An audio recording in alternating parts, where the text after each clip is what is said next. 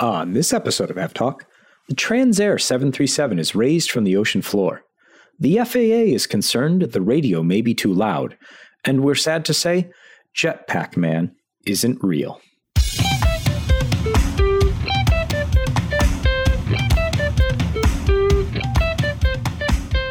Hello and welcome to episode one thirty-six of AvTalk. I am Ian Petchenik, here as always with... Jason Urbanitz. Hello again, Ian. How are you? Hello, Jason. I'm doing well. It's been a long time since we've talked. In this particular case, it's been less than a week. How was the rest of your journey to Chicago? It was great. Yeah, this past weekend, I went out to Chicago to visit yourself, and we also met up with uh, Jeremy Dwyer Lindgren, who's did not get his wimpy sub from his frequent podcast guest checkbox thing. He got he a got hot dog, but he didn't get a wimpy sub.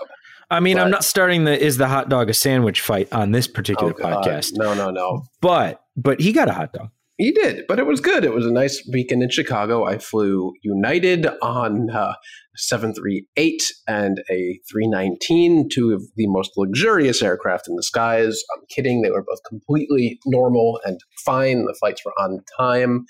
Actually, our flight out, you know, it did that magic thing where it departs thirty minutes late because something was broken, but we ended up getting in early anyway. Ah, schedule padding is a heck of a drug. But then we did land in like Milwaukee. You did. You got the tour. If anyone has flown into Chicago, tell me about that. What, what, which runway is that? Because it seems to be the one I always end up on. Yeah, so you landed on nine left. So it's either nine left or twenty-seven right, depending on which, you know, direction you're facing. You got the nine left treatment, which is actually slightly worse than if you're landing from the east, because at least if you're landing from the east, the, the high speed brings you onto the taxiway that will eventually bring you to the terminal. Whereas if you land nine left, you make the right off the high speed, and then you have to backtrack as well to eventually make it to the terminal. So I still haven't decided whether ten right, which is the far south runway, or nine left, which is the far north runway, are, are worse, but they're both located in different states from the actual terminal complex. Yeah, it's a, I mean, this was Saturday morning, so there wasn't that much congestion, but it did take almost fifteen minutes to get from runway to gate, which all things considered, not too bad, but try that on a Friday evening and that could easily become half an hour. Yeah, at least. And that's if everything goes according to plan. And then if you have to go around the terminal complex to get to your gate, then you've added a whole another amount of time. And then at that point, you're wondering yourself, should I have just flown to Milwaukee and taken the train back? But, mm, always uh, an option. Oh, it is always an option, and a good one at that, depending on where you're trying to go and what you're trying to do. But I'm glad that we were able to get together, and I'm glad you enjoyed yourself, and I'm glad that you made it back uh, safely. And here yeah. we are on, on Wednesday, the third of November. We've got a good show this week. We're not opening any flight deck windows at twenty thousand feet this week, unfortunately, though that is now on my... hey, I wonder if they'll let me do it list, which includes all not. sorts of things that they'll never let me do. But that seems like a good one. Uh, if you didn't listen to last week's episode, Jason and I had a lot of fun talking with Malcolm Ridley, who's the, the chief test pilot for, for Airbus. So we'll talk more later in the show about what some of his team got up to in the intervening couple of days since we, we spoke with him. But we begin this week's show with an update on what happened a few months ago, which was the, the Transair Flight eight ten seven thirty-seven two hundred freighter that made an attempted return to, to Honolulu, did not make it back. The crew ditched it in the water. They both made it out okay. The aircraft then sank to the bottom of the bay, about two miles south of Honolulu. Over the past couple weeks, the N T S B, the salvage companies hired by the aircraft's insurer with N T S B representatives. And if you read the press release, very interestingly enough, a endangered species monitor who was also on board to ensure that the, the salvage activities did not disturb any endangered species, including what the N T S B press release termed false killer whales. Oh, so I guess this seven thirty-seven two hundred will not become an artificial reef anytime soon. No, I mean, not unless they drop it back down. But they recovered the engines and the forward fuselage and the rear fuselage, including the the wings from the bottom of the bay, and transported those back to, to Honolulu to start. They recovered the flight data recorders. Those are on their way to Washington, D C, the N T S B lab. I assume Sean Payne will probably have a hand in that. We spoke with him in April of this year about what happens when the recorders get to the N T S B lab. We'll put a link to that episode in the show notes uh, so you can refresh your memory on, on what they're about to do there. The engines will be crated and shipped from Hawaii back to the N T S B report just says, or uh, press release just said the mainland. I assume wherever Pratt and Whitney wants to break them down under N T S B supervision is where they'll they'll be broken down and, and investigated. And then the the fuselage sections will remain in Hawaii. So who, who knows? Maybe they could end up being an, an artificial reef one day, or, That'd be cool. uh, or just, just scrapped. Yeah, so some interesting information out by the N T S B that the aircraft actually came to rest on an ocean shelf at a depth ranging between three hundred fifty and four hundred fifty feet, which is quite deep. And that I didn't, I was actually wondering how this worked, because rescuing or, or removing the fuselage from deep water like this is a time-consuming, expensive endeavor. And they did mention that Transair's insurance provider actually contracted with the companies to recover the wreckage and also the cargo.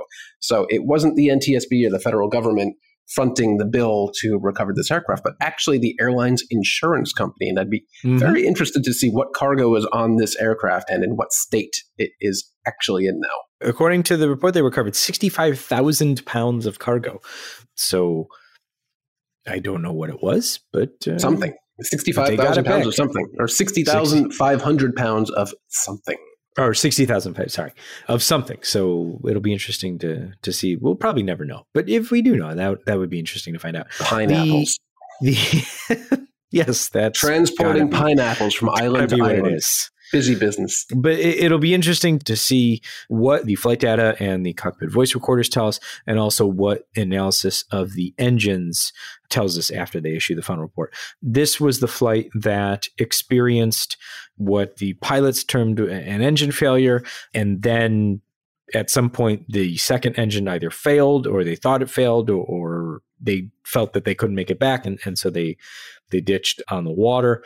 And it was dark, and they made it out, which is still, I, I mean, I think the biggest story here is that both pilots survived and, and were relatively okay.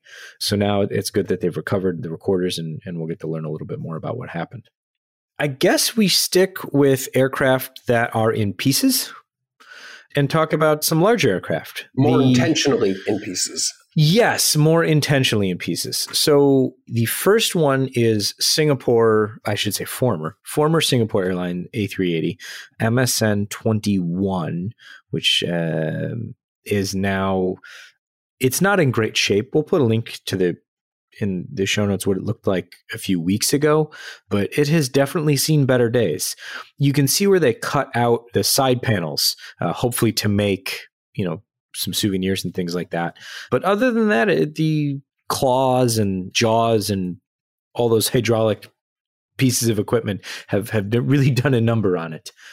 And then Emirates is doing something a bit more methodical with their first A three eighty teardown, and they'll be upcycling large portions of the aircraft into things that you can buy.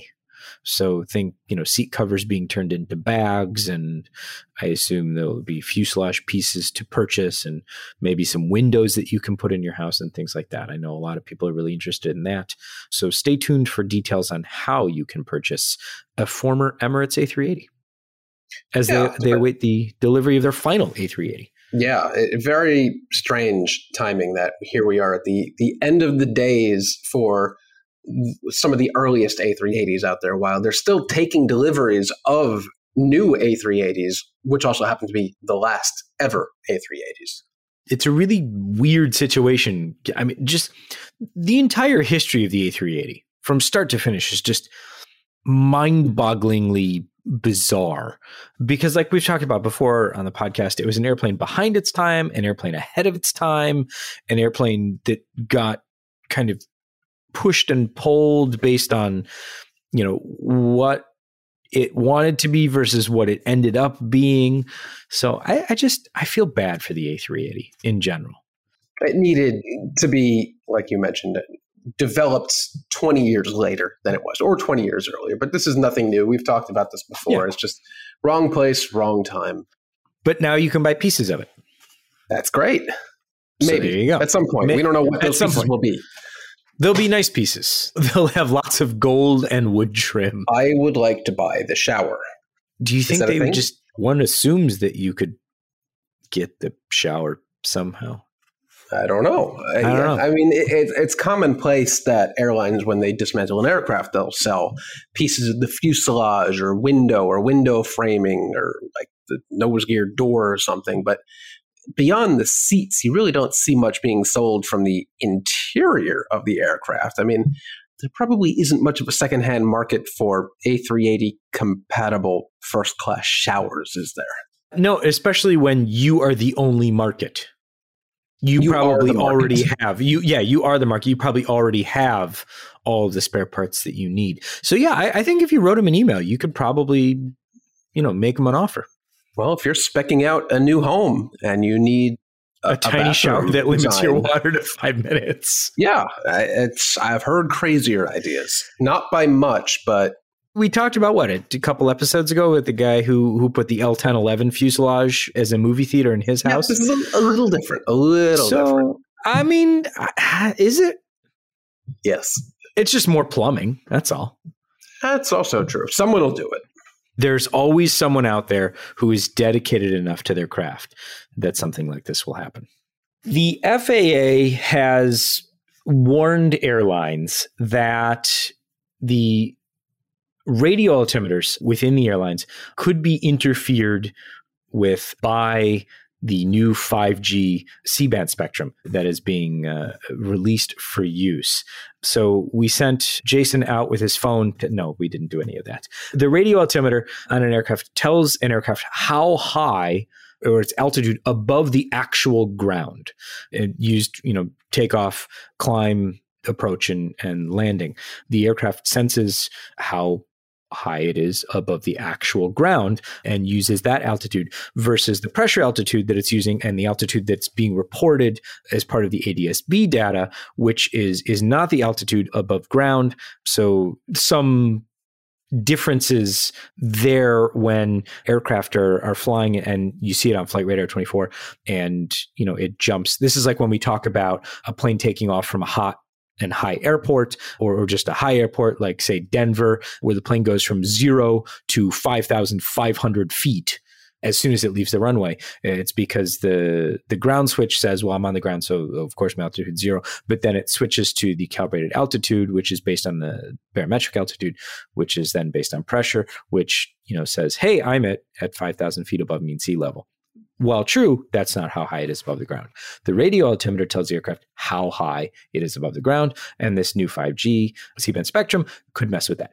They haven't seen that yet. As far as I, the F A A is not saying it is, it's saying just be aware and report back to us if you see anything. Yeah. So a couple things here. This isn't like a five G specific thing. This is a set of frequency bands that will happen to be used by the U S wireless carriers for five G. C-band is in the upper three gigahertz spectrum, so like three point five up to a little over four gigahertz. And it has been used previously, I think in the U S by the military, but it is used elsewhere, I think in Japan extensively, and it has never been reported to actually cause any issues or reported issues, if I'm recalling that correctly. But here in the U S, the F C C and the F A A are, are bickering back and forth. The F A A is warning the F C C that this could happen, and the F C C is basically saying, go pound sand, we don't care, we need five G. But in Canada, just to the north, we usually are pretty in tune on spectrum and things like this and wireless protocols.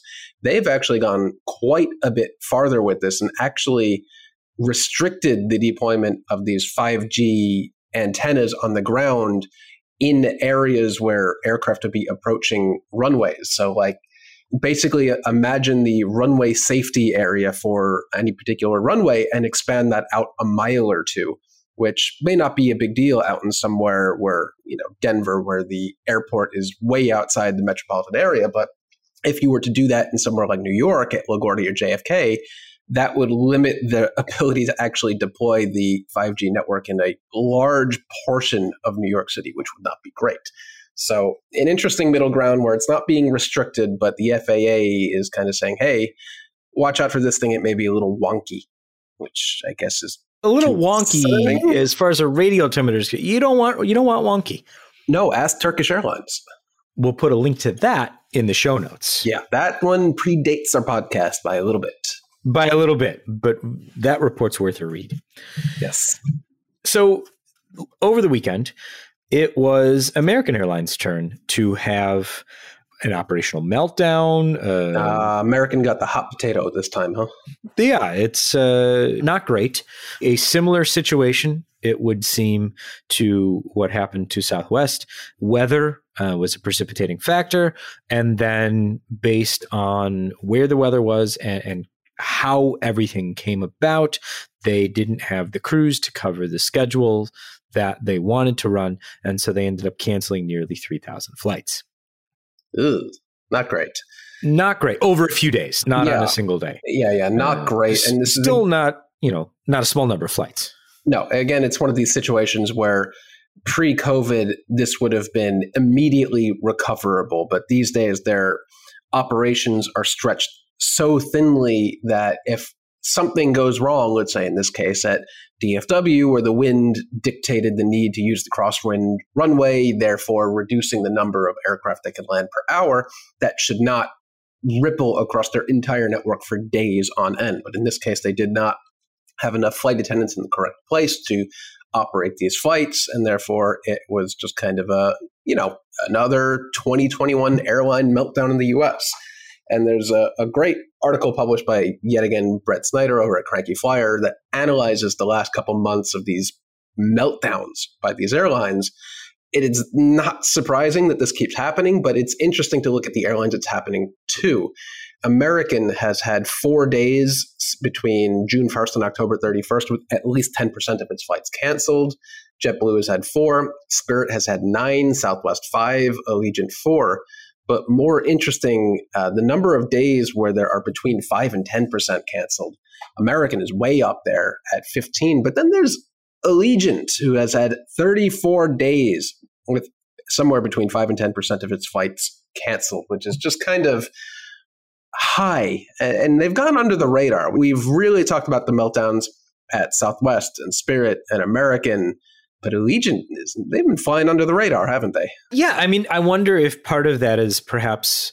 You're flying Allegiant. Take it or leave it. I mean, I wasn't going to put it so bluntly. I was perhaps going to describe it as an unconscious bias based on business model dynamics. But yeah, to your point, that's baked in. It's kind of like old Spirit, right? You know, where if you absolutely have to get there, maybe don't take them.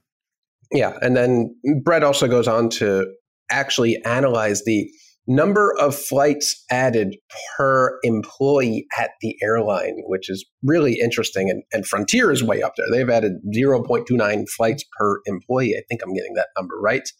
United is way down there at zero point one five because remember, they really didn't, they really went out early to renegotiate with their pilots and sign a new contract. And they didn't really furlough anyone, which was great.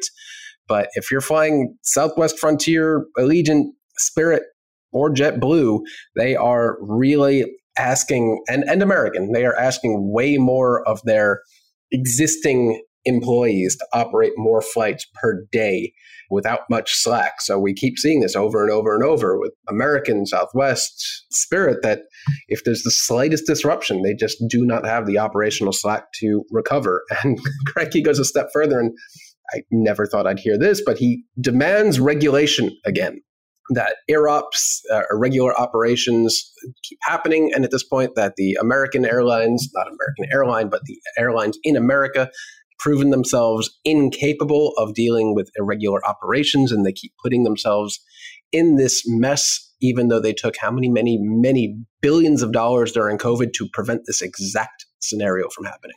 So let me ask you this, good sir. Do you think that an E U two sixty-one style compensation scheme would change this? In the immediate term, no, because they're all doing what they need to do to ramp up hiring. But we never should have gotten into this place where the federal government was literally handing over an unlimited supply of money to airlines to keep their employees employed, so that when flying became safe and fine-ish again, that we could just immediately ramp up and go back to normal. And all these airlines really let so many people go under early retirement and buyout packages that it was all for naught. Do I think an E U two sixty-one scheme in the U S would be beneficial? Absolutely, because we've found out the hard way that airlines keep melting down and they really don't go out of their way to get you to where you need to go outside of booking you on the next available flight four days from now, which isn't super helpful. And there's no real financial incentive for them to get you to where you need to go quicker, unlike in the E U, where uh, the financial penalties are quite steep if there's any sort of within their control issue. But in this case, I just feel like the airlines would game the system and say all of this is due to weather, just like Southwest sure. did, due to weather sure. and air traffic control, which of course is nonsense and B S, but they're just going to game the system. I would right. like, so, that. I would like yeah. that that rule here in the U S, but I just don't see that happening. To elaborate a little bit, in case anyone listening is going, what are these guys talking about? The E U two sixty-one compensation is the the rule under which airlines are financially responsible for getting you to where you need to be when they said they would do so. And based on certain hour period cutoffs, like the four, I think it's four hours, eight hours, based on how late you're there, or if you don't get there and it was within their control, you are owed money.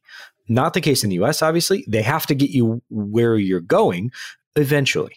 Yeah. And eventually. Cranky makes a good point that back in, after the JetBlue Saint Valentine's Day massacre, where airline passengers were stuck on board aircraft for eight, nine, ten hours because of just general incompetence at airlines, they had no financial incentive to make sure that passengers were let off the aircraft in a timely manner, to the point where the government intervened and put the tarmac rule in place and said, if you have passengers on an aircraft on the ground for more than three hours, we're going to come after you and we're going to fine you an obscene amount of money per passenger. And it worked. Airlines almost never, if they can control it, keep you on the aircraft for more than three hours because there's a, a financial incentive for them to never do that. And here we are at this point where airlines keep melting down, and Brett Snyder is calling for regulation of, of kind of the same thing we have for the tarmac rule, but for airline irregular operation, self-inflicted meltdowns. Never thought we'd be talking about that, but here we are. You know what else I never thought we'd be talking about? Azul wanting to buy LATAM. Huh. And yet here we are. Yeah. So this was a, I don't want to call it bizarre because it makes sense. I just did not see it coming right now. I mean, it makes sense, but it doesn't take the surprise away at this point because Azul is not a large airline. They're a, a South American, I'm not going to call them a regional airline, but a South American small-ish airline that dabbled in international long-haul flights with, I wouldn't even call it moderate success. They never really expanded beyond their initial set of routes. But Azul buying not just LATAM Brazil, remember Azul is based in Brazil, but all of LATAM, which means it wouldn't just be LAN, but TAM. And it feels like that merger isn't all that far back in the history books, right? No, I mean, they, if I recall correctly, there are still aircraft painted in the preceding airline livery. They, not, I don't think all the aircraft have been painted into the new LATAM livery. No, yet. I don't even think it's close. I think we still see wide-body aircraft here at J F K, that uh, the seven sixes that are still in TAM livery. Yeah, so I mean, it's not all that far back. And LATAM's still just getting its footing back, you know, kind of not even post-pandemic, late-stage pandemic. So yeah, it's fascinating to me that they want to do this. And it's not like it was not at all a merger. This would be a, a takeover. A hostile takeover, a as hostile Ned takeover. Russell puts it. Um, yeah. This report, we, sh- we should mention, came out from Airline Weekly, from Skift. Our friend Ned Russell wrote up this article after an interview with the C E O of, I believe it was Azul, but this really is complex because remember, LATAM isn't just one airline. It's really kind of like a, a virtual parent airline for multiple airlines within South America. So there are lots of kind of subsidiaries in different parts of the group. And, and for the most part, LATAM Brazil and LATAM Chile still operate somewhat independently, I believe. So this would be really, really interesting and complex if all of this just kind of morphed into the South American airline, more so than it already is. But also there isn't actually much overlap between Azul and LATAM right now, which is, I found super interesting. So the idea that this is kind of crazy, that's where that goes away. When you look at their route network, is you go, okay, that it's complementary. Might actually do something. Yeah. Very, very fascinating. And we'll see if this is just bluster and posturing or or if they're serious. Yeah, it would end up being at least a four hundred sixty-four aircraft airline ranging, as Ned says, from A T R turboprops all the way up to seven eighty-sevens. So that's uh, that would be one hell of a mega airline. Would that be one of the world's largest airlines at that point? four hundred twenty-nine aircraft? I mean, it's a good size. Sorry. Yeah, no, it, it's a good size. I, I would say it's in the probably second tier, I guess, once you kind of scrub away all the U S mega airlines. Yeah. Um, and at that point, if this were to happen, an Azul-LATAM merger would be truly too big to fail. So that would uh, really oh, cement it as the other South American airline. Yeah, yeah. That's a whole other story, I guess. Poor little goal. They'd be up for so much competition. Oh, oh, poor goal. Let's check in on A H A. What are they up to? Besides only having ah, they're still missing ha. Oh, right. They started service and yeah. um They're not quite sure when they're going to do the rest of their name. They they got the A part, but they don't have the, the H, the second A part. This comes out of an interesting article from Jeremy, who we already talked about once on this podcast today. But in an interview... Now we're really um, going to have to buy him a sandwich. We're ah. going to have to buy him a damn sandwich. We'll come, come okay. to Brooklyn. We'll, we'll, we'll go to Blimpie again.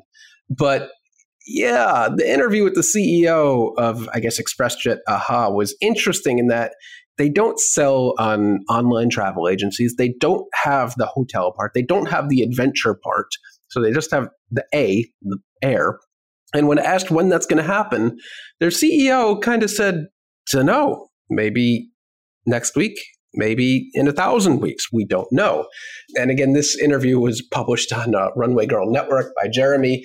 Go take a look at that. But I have never really read an article with the C E O who was so nonchalant and so uninterested in the details, or, or so unsure of the details, I should say.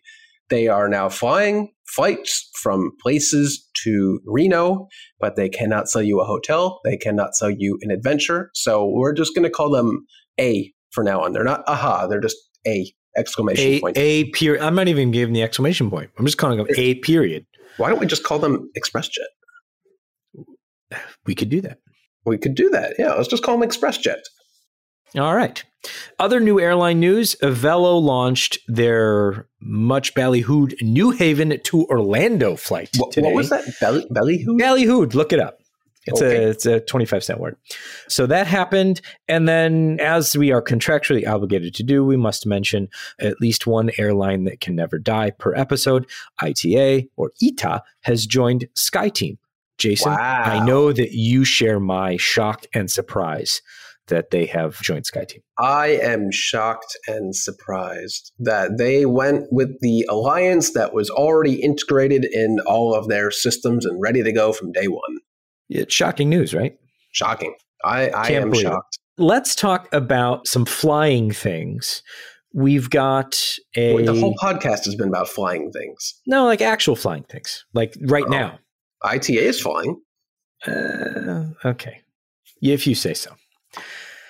Airbus and a bunch of other French partners. Let's see. We've got Dassault, we've got Onera, we've got the French Ministry of Transport, and of course, Safran have all teamed up, and they ran the first Airbus A three nineteen neo on one hundred percent sustainable aviation fuel, a single engine on the A three nineteen neo test aircraft.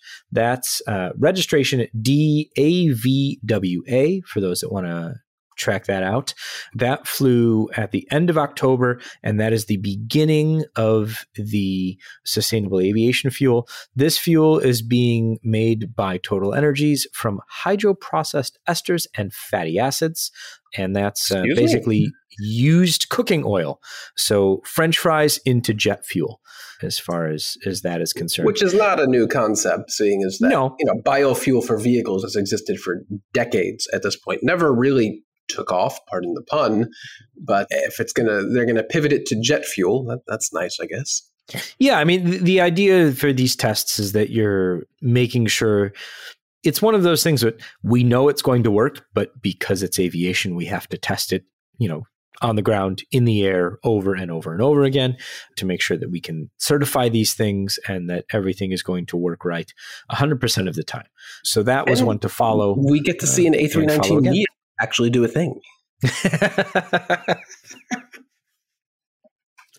Sorry. Sorry. That's okay. okay. Com- I, I think China Southern actually, actually took delivery of one quite recently. Oh, good. Oh, good. Yeah. They At exist. least somebody's got one. Believe it or not, they do exist. They are not a popular aircraft by any means, but no. they do exist. They're out there somewhere. The other big story, I guess, Huge as far story. as... Well, we've got two really, really big stories. One is one that we've talked about in the past couple of weeks is the Chicago O'Hare International Airport automated transit system is finally reopening after nearly four years inoperable. So you won't have to take a bus between all of the terminals. It'll cut Unless down on the time. Unless you want to. Unless you want to, yes. The, yeah. the bus service will still continue twenty-four hours, seven days a week, even after they open their people mover. Why? Jason asked them, and they said, well, Why who not? knows what they actually Basically, said. Basically, uh, I'm not sure how to interpret their message. But remember, this is a project that was supposed to be done in like twenty nineteen before COVID was even a thing. It was, so supposed, they, it was supposed to take like eighteen right. months to be They done. can't even use COVID as an excuse, but of course they did anyway. But this was a major international airport, one of the busiest in the nation, not having... One of the uh, busiest in the world, good sir. One of the busiest in the much. world, that's true. I'm sorry. One of the busiest airports in the world not having a functional transit system between terminals, which is especially annoying since all international arrivals in O'Hare go to Terminal five, and if you're connecting, you need to go to another terminal, uh, which is a problem when the thing that brings you between the terminals doesn't actually work. And so they've spent many, many, many tens of millions of dollars on replacement buses, but the A T S is back only between ten thirty a.m. and eight thirty p.m. until sometime in early twenty twenty-two. So we're not done yet. The drivers need to sleep. That's true. Wait, they're driverless. Oh, well, then I got nothing. We we got nothing. But if okay. you hate yourself and love buses, you can still take the bus twenty-four seven instead of the train, because for some reason, Chicago O'Hare International Airport is still operating the buses while the train is moving, because Chicago is quite possibly the most corrupt city in the world, and someone's got to oh. get paid. Somebody's got to get paid. The buses must keep rolling for no reason, probably because the contract's already paid. I just want to point out that we made sure that you got a hot dog, good sir, and a beef this weekend, and that was That done. doesn't take away from the corruption. I don't, I don't know. Anyway. I got to see the train two days before right. it started operating, so there's that. There is that. Okay, so remember we talked about people seeing jetpacks when they were trying to land at Los Angeles, and there was over and audio over. from, you know, these pilots saying, I see a guy in a jetpack, and and that's what's going on. It now turns out that it was probably a life-sized balloon in the shape of Jack Skellington, the lead character in the Tim Burton movie, A Nightmare Before Christmas. Huh. Yeah. Huh. I mean, it's not that surprising that pilots seeing this thing would assume it's Jetpack Man or whatever, because since they're going quite fast and the thing's probably going in opposite direction or something and it's really far away. But always take these reports with a grain of sand. I mean, how many times have pilots reported a drone and it turns out to be a bird or, or nothing at all? But in this case, it was a life-size balloon man thing. Yep. So uh, close. So this all came Who's about launching this thing. I now that's a good question. They received images of this thing, and then a Los Angeles Police Department helicopter last year got video of this particular thing. And so now they're, I guess, closing the book on these sightings and going with the Jack Skellington balloon. So if there is, in fact, a Jetpack Man, I guess he's off the hook. Yeah, I am disappointed but not surprised that Jetpack Man is not real. You know, two steps forward, one step back for aviation. It seems like we'll never get those flying cars. We'll never get those jetpacks. But in this case, it's... Uh, seems like the simplest answer was actually the correct one. It was just yeah. balloons. But who's launching the damn thing? I mean, th- that one mystery solved, one mystery to solve. We have to know. We'll be moving to Los Angeles this afternoon to begin our investigation. Lastly, if anyone has a couple million dollars or less, maybe, the former Mexican presidential seven eighty-seven oh, is now available for your purchase. Manufactured in two thousand ten with only eight hundred eighty-one cycles and one thousand seven hundred forty-one hours of flying time. It seats eighty passengers, has a V I P cabin, including stateroom and shower. It has its own air stairs, so you don't You know, don't need services. You can fly seven thousand five hundred nautical miles, and it includes a crew rest compartment for the flight crew and for the cabin crew. You have the ability to fly nearly anywhere in the world in a well-appointed seven eighty-seven V I P configuration, and, and, and, and, you can name your own price. I want to buy it now for very few dollars, but this is this is the saga that never ends. The Mexican presidential seven eighty-seven. Remember, this is one of the seven eighty-seven terrible teens that I'm sure Mexico got for maybe not a steal, but a steep discount for their new presidential aircraft that the new incoming president said, this is a, a sign of opulence. I don't want it. Put it up on the market. But I don't think we've actually seen this level of imagery from the interior of the aircraft before, which had spent quite some time getting this interior configured. And now I know why, because it is, I'm not going to say over the top, but it is opulent. And nice. No, it's surprisingly not over the top. It's I, nice, though. It's it, nice. It is real nice, but it, it is very clearly designed to be a V I P aircraft for a single person. So there is like one bedroom with shower and bed and recliner, and the rest of the aircraft is kind of like in a premium economy configuration where it's just a bunch of seats, not flatbeds or anything. So if you are a single person who likes the flying style and has exactly seventy-nine friends, this is a great aircraft. So uh, we'll take a ride. If you do buy it, feel free to. We could convert it into a podcast studio. Yeah, I bet the acoustics are great in that bedroom. I think that has a conference room. We'd have to we'd have to figure that one out. It must. If it's a presidential aircraft, it must have some gotta, sort of control room or, or somewhere to launch yeah. the nukes. I don't know. I okay.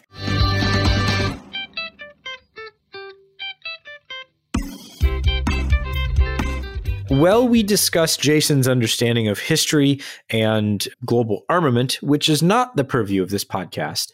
We will say that this has been episode one hundred thirty-six of AvTalk, a podcast mostly about commercial aviation. And we thank you for listening to what I hope has been an enlightening and interesting episode. We'll be back next week. Next week, the U S is opening on Monday.